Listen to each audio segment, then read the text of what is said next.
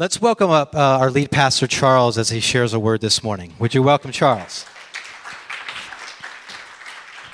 Thank you, Mike. And thank you, worship team. It's always just really wonderful to uh, worship with you all. It's great to see you. Uh, I'm Charles. Thank you for being here at the river. Uh, hope uh, you are having a good Sunday. Uh, let me just do this. I was told this is the proper way to wear. I'm not too used to it. But anyway.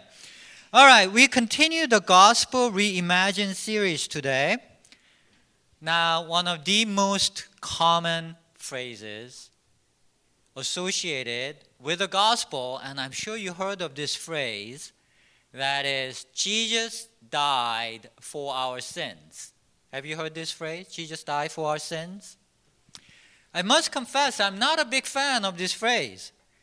Because did Jesus die for our sins? Or did Jesus die for you? I mean, it may sound a little nitpicky, right? But there is actually important difference. Because is God's focus on eliminating sin or is God's focus on us? Right? Because one phrase makes it sound like God is obsessively wiping out every dirty spot in the world, every sin, like some professional cleaner, right? God is just going at it. That's what God is about wiping out sin. But that's not how the Bible portrays God. Jesus was called a friend of sinners pretty much everywhere he went. That doesn't sound like someone who is obsessively wiping out sinners and sin, right? I believe God died for us. For God so loved the world, everyone in it. That's what caused it. And to say that death of Jesus was all about wiping out sin as if that was God's number one priority, I think it can actually lead to harm. Now, before I get into all of that, whenever I talk about stuff like this, I I admit it can sound like I'm overly critical or I'm mad because it's a good thing to get rid of sin, right? Why am I making such a nitpicking kind of point here? I get good feedback from people who really love the river about how I can sound judgmental, how I can sound mad against good folks trying to follow God with phrases like Jesus died for our sins. What's wrong with that? Right? People are trying to, they're, they're nice folks. They love God. They're good people. I get that. I get that. I agree. They are. Uh, many of them are nice folks. They're trying to follow God. They're not trying to cause harm. I get that. Agreed. Uh, but agape unconditional love, I get feedback, isn't agape unconditional love? Shouldn't I extend that to everyone, including them? Why, why do I sound judgmental at times? Uh, but the thing is, agape unconditional love doesn't mean you can't get mad. You can, even at people who are genuinely nice and trying to follow God if there is harm that's being caused, perhaps unintentionally. But you can point it out and you can even get mad at it because agape rejoices with the truth. Jesus got mad. Jesus used extreme language. Jesus even used violence at times. Not at times, just one time. Really, he used some extreme condemning language at good folks, the most famous example being the cleansing of the temple. Many of you know this story. This is the story everybody thinks of. right? As an example of Jesus getting really mad. Because he's even like getting violent, overturning tables and like whipping people, right? You know this story? It's very rare Jesus gets mad. But I feel the story is quite misunderstood. The common understanding of this story is that Jesus was upset at these greedy moneylenders who had set up shop at the temple, the holy place of God. How could they be so greedy that they would be mixing up money with the holy God? That's so dirty. We must have more reverence for God, more fear of God. God is holy. We have to have more holy attitude in our hearts. Don't you can't mix money with God. Right? Isn't that the impression that that's what God gets so upset about? That's sinful. That God was upset, Jesus was upset at this sinful mixing of money and faith. Unfortunately, that impression is actually pretty much the opposite of what the actual lesson of the story is. Let me explain. It wasn't money lenders Jesus was mad at, it was money exchangers. And that actually makes all the difference. Let's look at the actual passage from the book of Matthew. And Jesus entered the temple area and drove out all those who were selling and buying on the temple grounds. He overturned the tables of the money changers and the stalls of those who were selling doves. And he said to them, It is written, My house will be called a house of prayer for all nations, but you are making it a den of robbers. And those who were blind and those who were limped came to him in the temple area, and he healed them. But when the chief priests and the scribes, the leaders of the temple, saw the wonderful things that he had done, and the children who were shouting in the temple area, Hosanna to the Son of David, they became indignant, and they said to him, Do you hear what these children are saying? And Jesus said to them, Yes, have you never read from the mouths of infants and nursing babies, you have prepared worship and praise for yourself? This is a powerful story told in all four Gospels in the Bible. There are only about a dozen stories that are in all four Gospels of the Bible. So that indicates this is a very important story for us to understand. It begins with Jesus entering the temple area and driving out all those who were selling and buying. And he overturned the tables of the money changers and the stalls of those who were selling doves. Now, who are these money changers and dove sellers, and what were they doing in the temple? Right?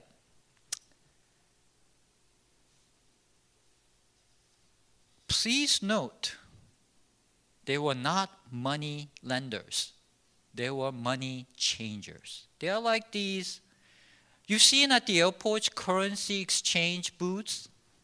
You come out and there are these people that are trying to change your money and they charge like 10% fee for what they do, right? And, and you do that there because mean, you could go to the city and do this, but it's, you have to find the place and it's inconvenient. So you're willing to pay some fee to get this service done, right? So the question is why do you need to change money in the temple? right? I mean, they're not like, this is not an airport. this is the temple, this is church, house of worship. Why do you need to change money? Right? Good question. The reason is, I'll tell you what the reason is. The common currency at the time was denarius. That's what they call it. It's like dollar, denarius.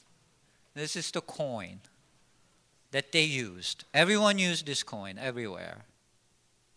And the inscription on that coin, you see the image? That's Augustus Caesar at the time, the emperor of Roman, Rome.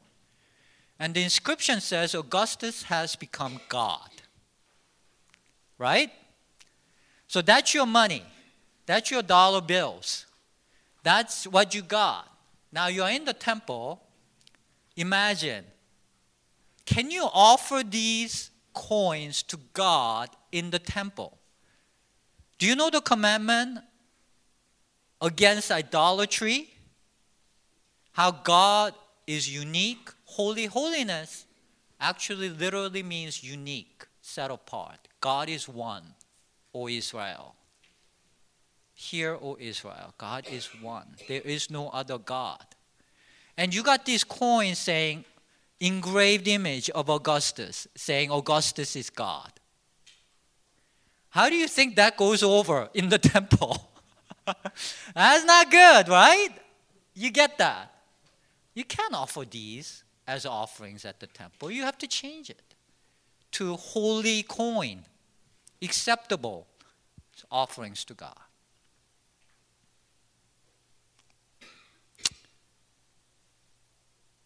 I think you can understand the importance of such service. Now, what about the dove sellers? Well, there were these strict regulations and stipulations in the Bible about what kind of animals were acceptable as offerings to God. Now imagine these pilgrims walking hundreds of miles to Jerusalem, right?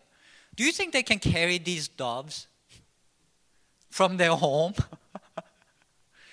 you know, these goats or sheep, you know, you think they can, they can do this to hundreds of miles? And, and so when they arrive at the temple, it's very convenient that there are these regulation approved doves right there so that they can buy holy doves for holy worship to holy God. Right? Good stuff. I bet all these merchants were thinking they were doing holy service to the faithful pilgrims to follow the Bible, to enable people to worship God properly. Good and great service, nice folks trying to follow the Bible. Worship God, please God. That's what they're doing. So why did Jesus get so mad, even get violent at these people? Were they gouging people? Perhaps. But there's a limit to gouging because, you know, if they like charge crazy amount, they, people will find a way to like get the doves and change money in town rather than you know what i'm saying? You do that at the if the currency exchange were charging 100% fees you would go to go to the city and change don't you? Competition man. Why would jesus get so mad at people charging service fees? What about the tax collectors? They were gouging people like 400% that's, that was the common practice jesus was very friendly with these people he was called friend of tax collectors and prostitutes. He didn't get mad at them. Gouging does not seem to bother Jesus that much. so what was he so mad about? The text itself gives us the answer. He was mad about where it was happening. He says it is written, My house will be called a house of prayer for all nations, but you are making it a den of robbers. So let's look at where it was happening. This is a layout of the temple. Um, okay, so this is the layout of the temple. It was originally cooked up by my wife, Caroline. She's brilliant.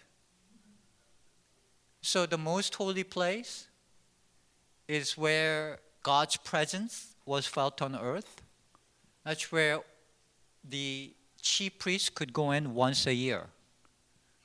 There's the holy place, there's the court of priests, court of Israel, the court of women.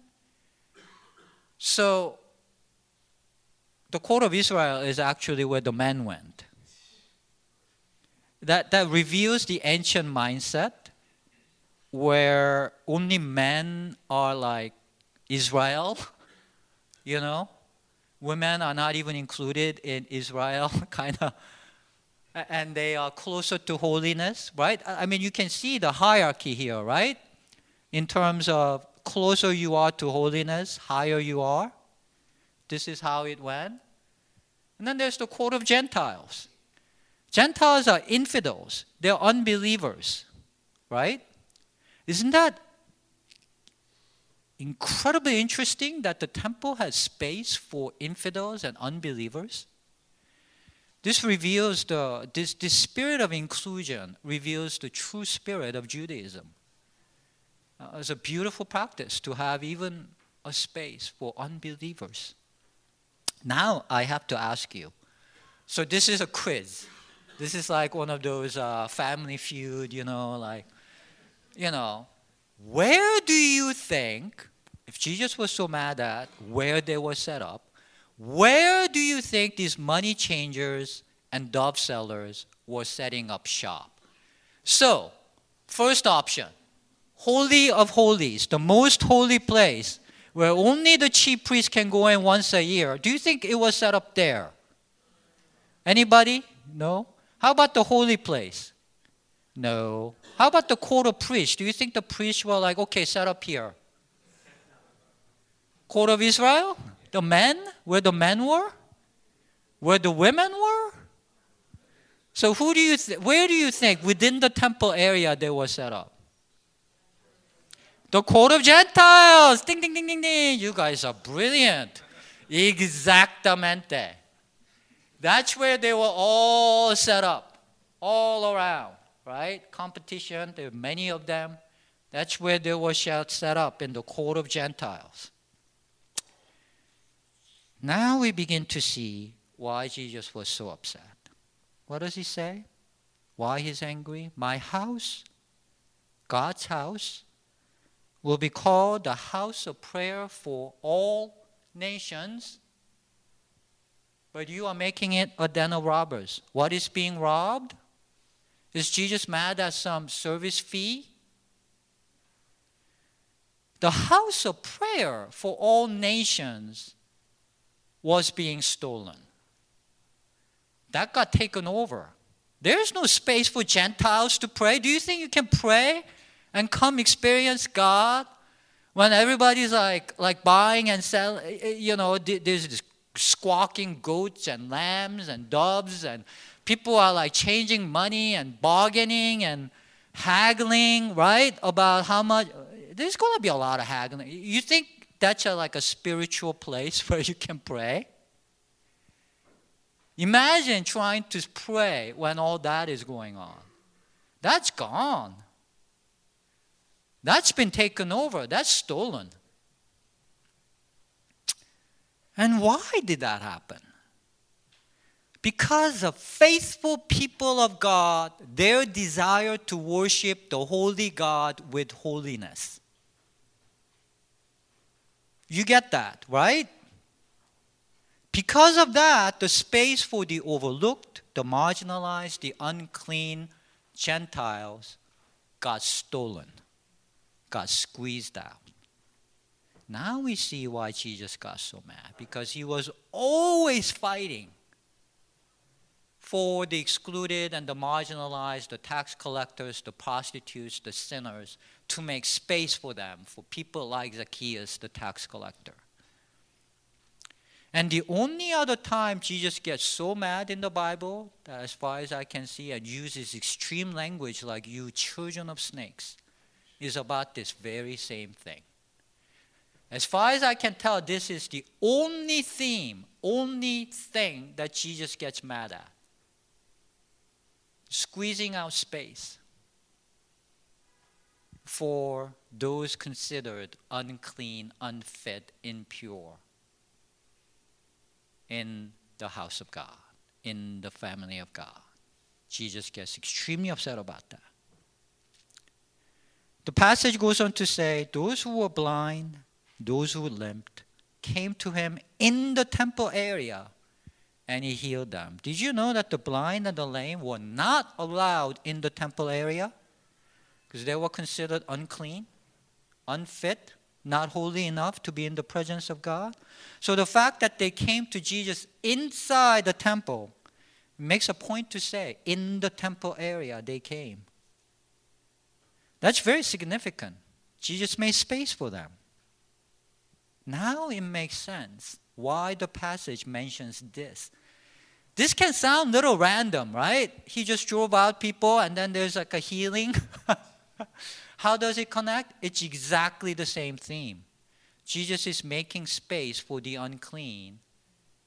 And that's how and when healing takes place. That's when miracles happen.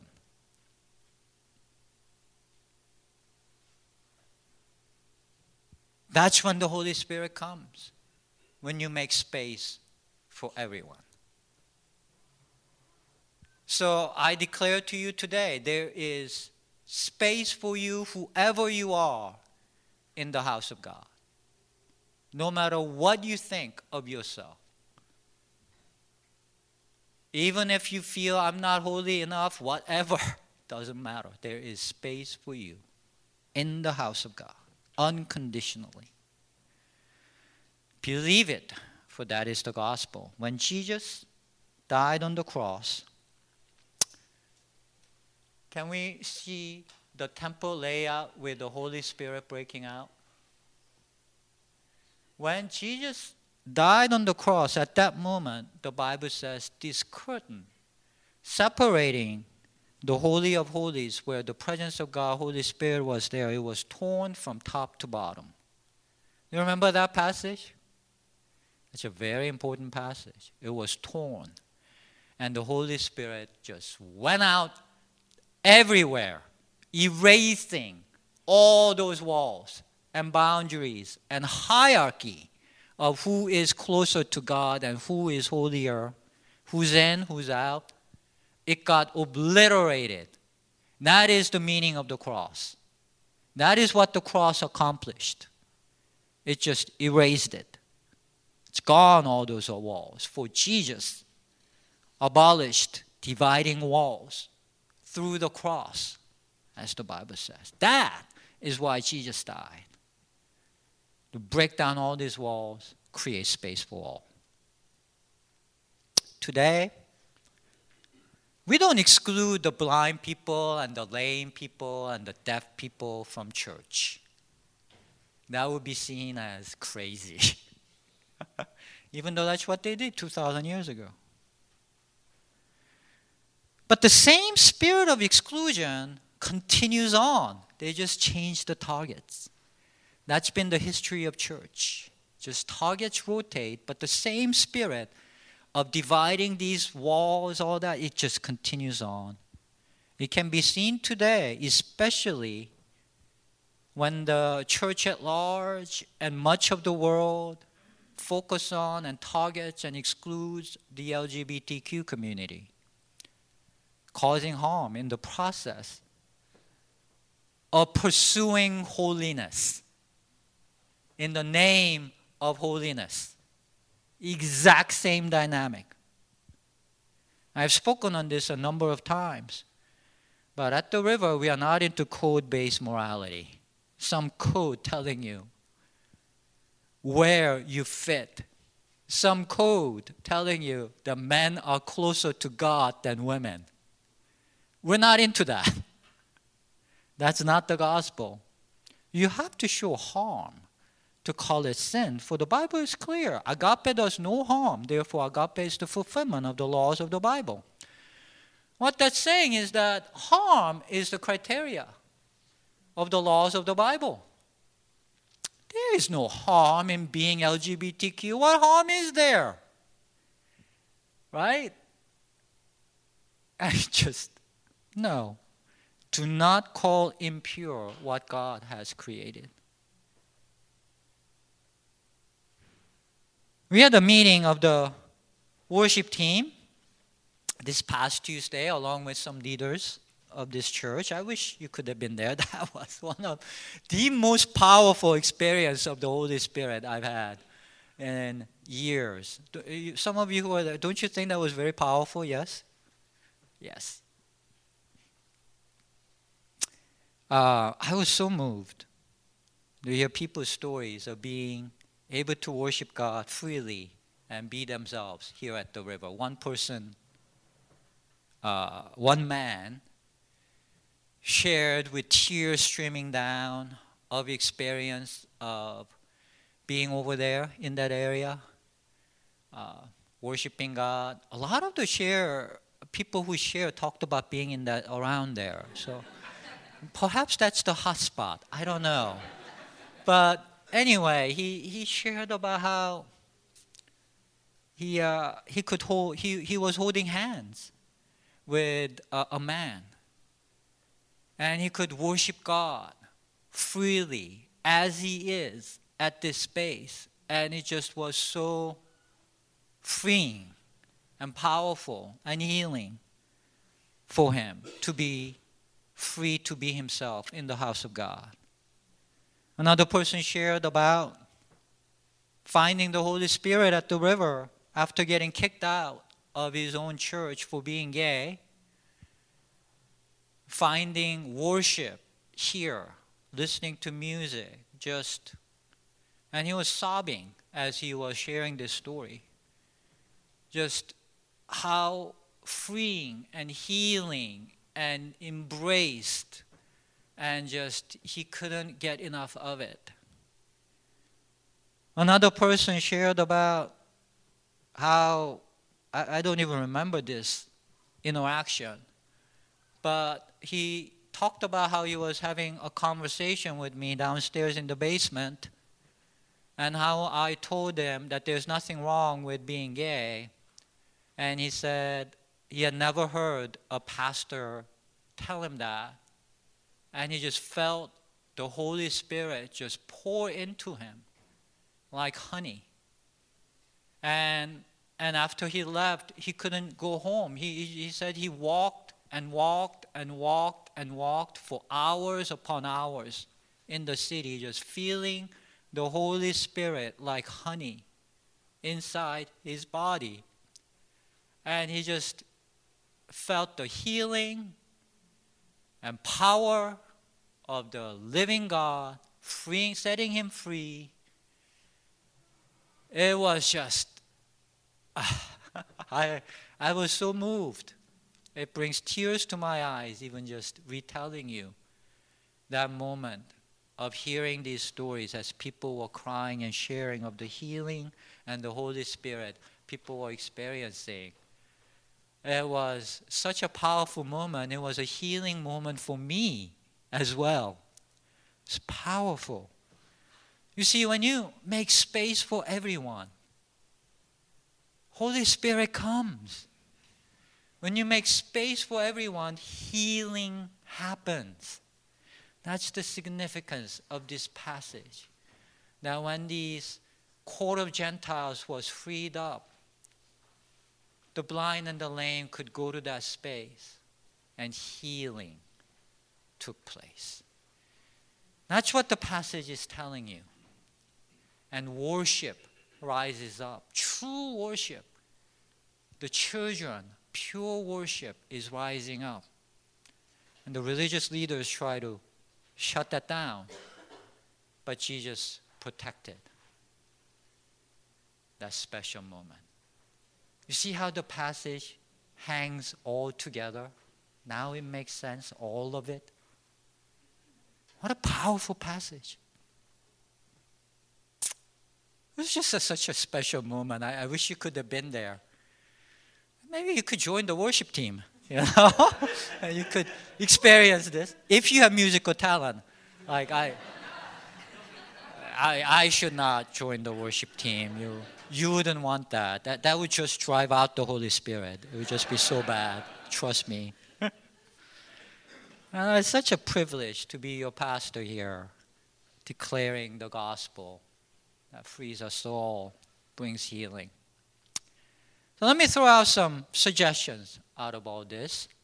First, be free to be yourself, especially in the house of God.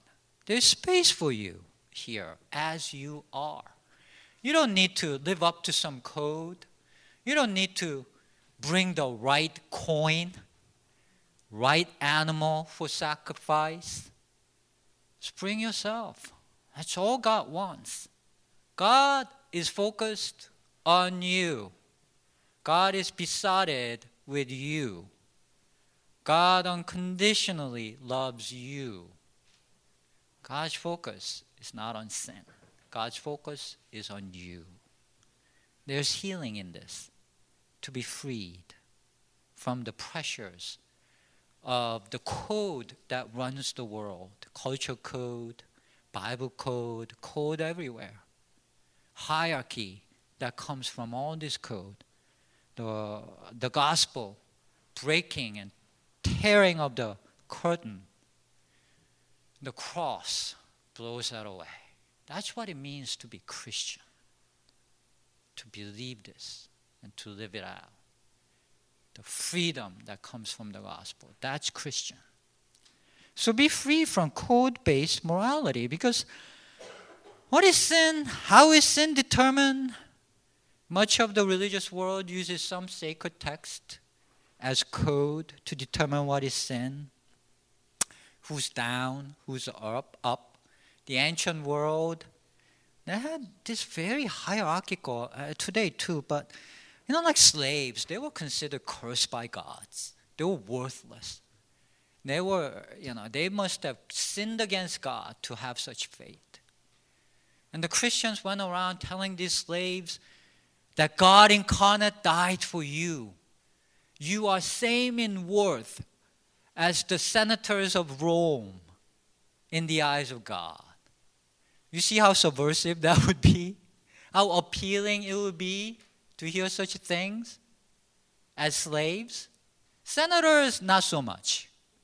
That's why the Bible says, you know, most of the uh, early Christians were like from the slave class because it, it really appealed right away.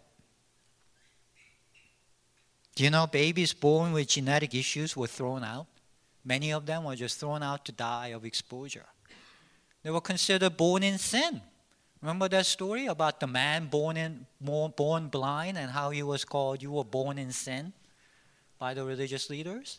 They were considered sinful just because.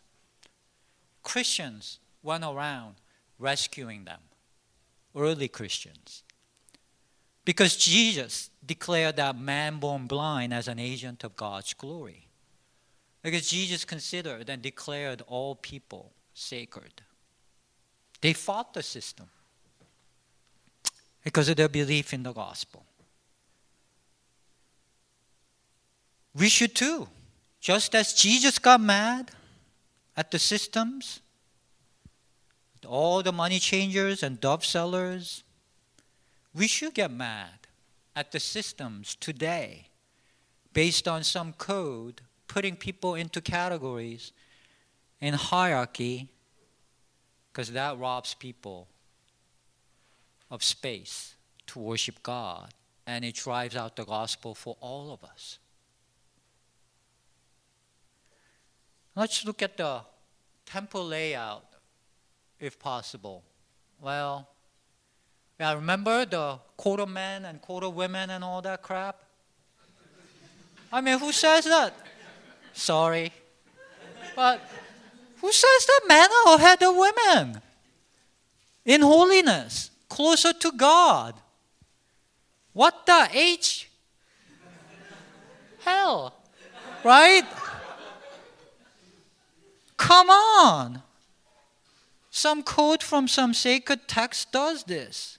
Who says LGBTQ community offends God? Some code from some sacred text, same spirit. The cross that we follow blows it all away, goes out to all. Let's fight to make space for all. You know, it can be inconvenient for us. You know, I imagine all those faithful people, it became inconvenient when Jesus drove out all those money changers and dove sellers. Where are they going to get the right coin now? They'll have to like look all around town. It's not what they're used to. You can feel blasphemous, in fact. This is one of the reasons why they killed Jesus. You know, same thing can happen today too. It can be inconvenient. When we started worshiping God, and sometimes referring to God as a she and a mother, some people left this church, got mad at me, and let me have it you, you wouldn't believe some of the vitriol and venom that can come at your way as a pastor. Why did we do that? Because they were like, this sounds like New Age. How can you call God a she, a mother? Mother God? How dare you? Blasphemous. Because the Bible pretty much exclusively refers to God as a male, right? We're used to God as a he, right? Everybody calls God he. I, even I sometimes slip back to that bad habit. Why do we do that? Because first, Bible is very clear. God transcends gender. God is not male. That is very clear. Can we make that very clear? God is not he. And two, Bible also makes it very clear that both male and female reflects God's image equally perfectly. Agreed? So why is God exclusively called male? Because that can sound nitpicky, but it causes harm.